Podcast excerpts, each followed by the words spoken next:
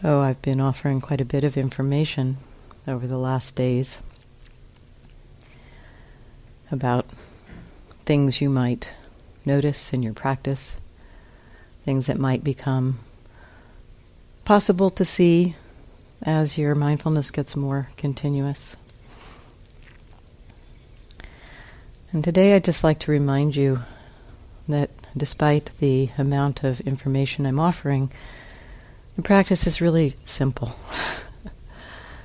that the um, descriptions that are being offered, I mean, actually, the mind is fairly, fairly amazingly complex. But the practice of how we see it is really simple. So, just to remind you of the three yogi jobs Cultivate right view. Be mindful and encourage that mindful that continuity of mindfulness.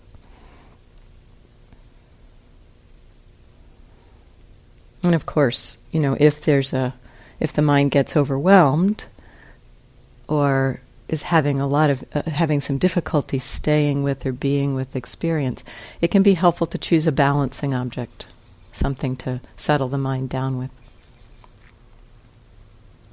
It's actually really helpful to trust the simplicity of just being aware. A lot of the words that I offer are pointings towards right view observing your experience from the perspective of right view. And so you've been getting a lot of that perspective of right view. And given that, pretty much your practice is to be aware. Notice awareness. Notice what you're aware of.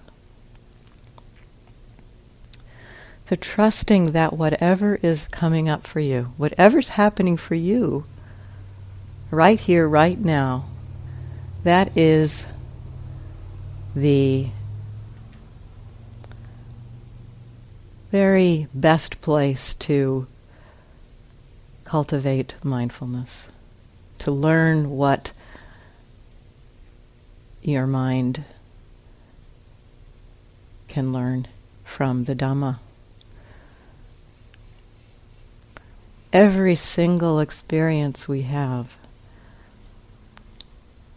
teaches the Dhamma. No experience is better than any other experience in terms of teaching the Dhamma.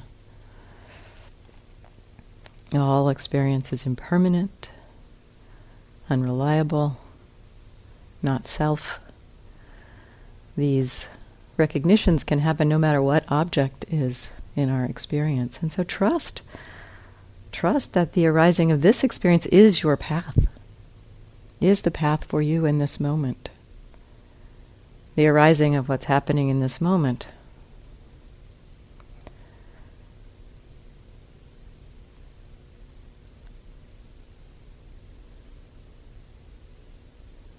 Is actually the I mean we could we can try to change the experience or figure out a better experience, you know, but that's that's bringing something else to our practice. It's not al- it's not allowing the kind of more natural unfolding of the this experience is arising. How are we, we, we relating to it? We think perhaps that we know how our practice should unfold.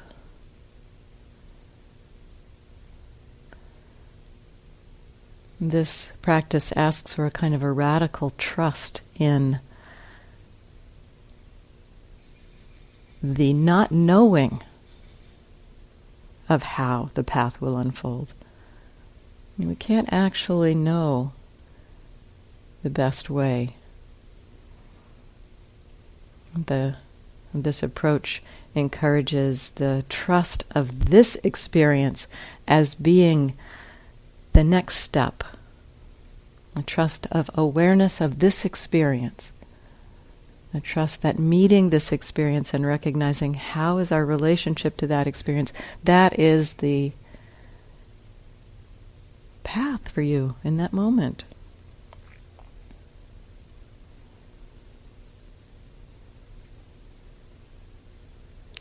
So, patience. Patience is helpful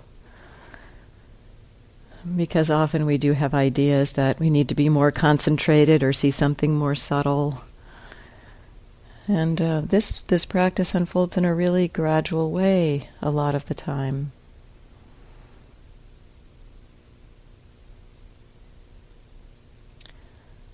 The Buddha offered an analogy for how the practice works.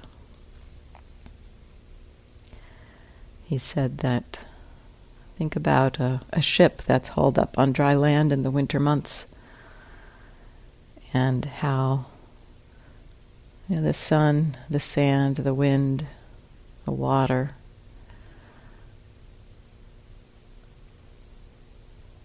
Slowly work on the parts of that ship,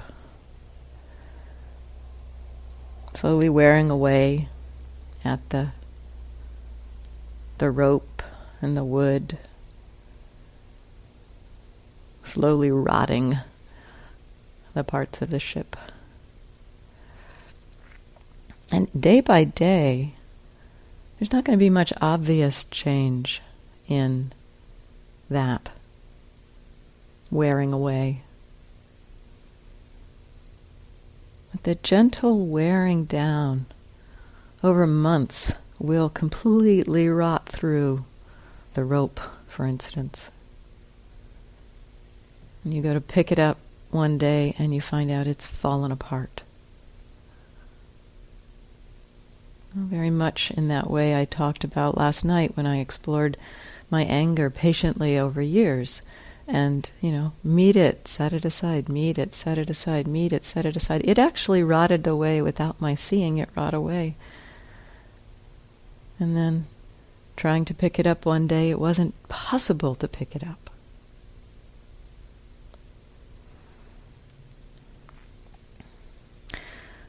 our lives transform by this very simple steady awareness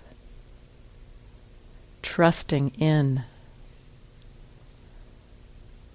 this experience. This experience is the place to cultivate understanding. And it may not be obvious how understanding is cultivated. That's okay too. Just trust that the mind is, when we bring mindfulness, continuity of mindfulness with a balance of attention. The wisdom is seeping in, you know, like a gentle rain. With a gentle rain, how water slowly seeps into the ground and makes it damp and eventually soaks it. That's kind of the way wisdom can develop. Every now and then there's a blinding flash of, wow, that's amazing. But much more often it's that gradual wearing away of our defilements and the gradual cultivation, growth of wisdom. So simple, simple practice. Sometimes our minds complicate things, make things seem, well, what, what should I do here? How should I do it? Must be some better object. How should I pay attention to this object? How can I not be with the object but be with awareness instead? One little helpful trick, tool I uh, stumbled into on a retreat about a year ago was the recognition. Somewhere I remember reading something that Sayadaw said, or maybe he said it, I can't remember. I can't find it in the books at this point, but something along the lines of the meditating mind is simple, not complicated. And my own uh, kind of addendum to that if it's complicated, it's an object. So if you're noticing complication, you don't even have to figure out the complication. It's just like, oh, complication, that's what's happening. Hmm? It's being simple about complication. The meditating mind is simple, not complicated. If it's complicated, it's just an object.